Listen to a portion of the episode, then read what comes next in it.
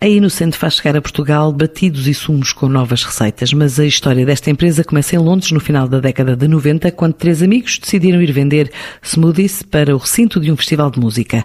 Desafiaram o público a fazer uma escolha e a resposta à pergunta mudou-lhes a vida. Já levou à criação de uma fundação que apoia cerca de uma centena de projetos com um investimento na ordem dos 8 milhões, distribuídos por 39 países.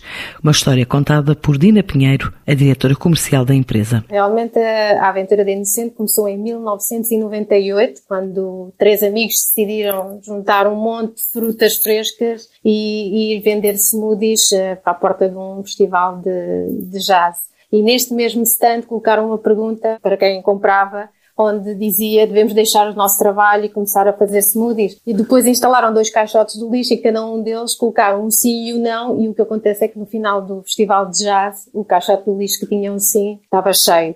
E assim começou a aventura da, da, da Inocente.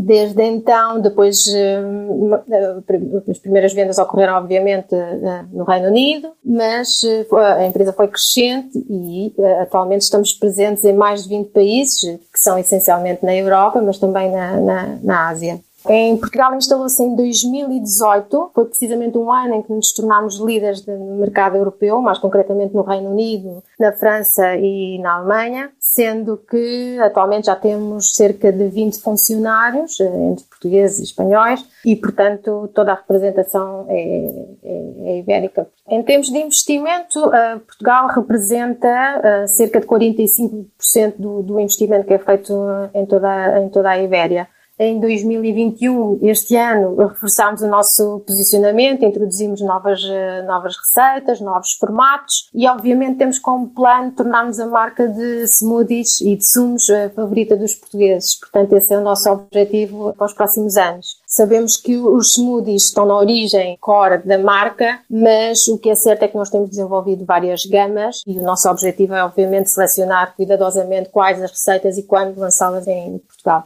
Relativamente à responsabilidade social, nós temos uma fundação uh, que foi criada em 2004, que é a Fundação Inocente. Portanto, na, na compra de qualquer artigo, nós doamos 10% do valor desse artigo para a Fundação.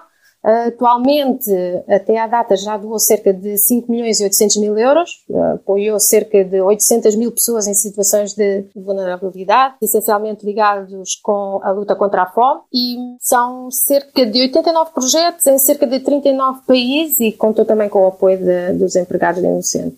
Face ao investimento que foi feito e que tem sido feito este ano, face à distribuição que foi conquistada, a introdução de novas receitas, nós temos como uh, objetivo uh, dobrar a faturação para 2021 face ao ano 2020. A aventura de três fundadores da Innocent começou num recinto de espetáculos e já se espalhou por diferentes partes do globo, incluindo Portugal.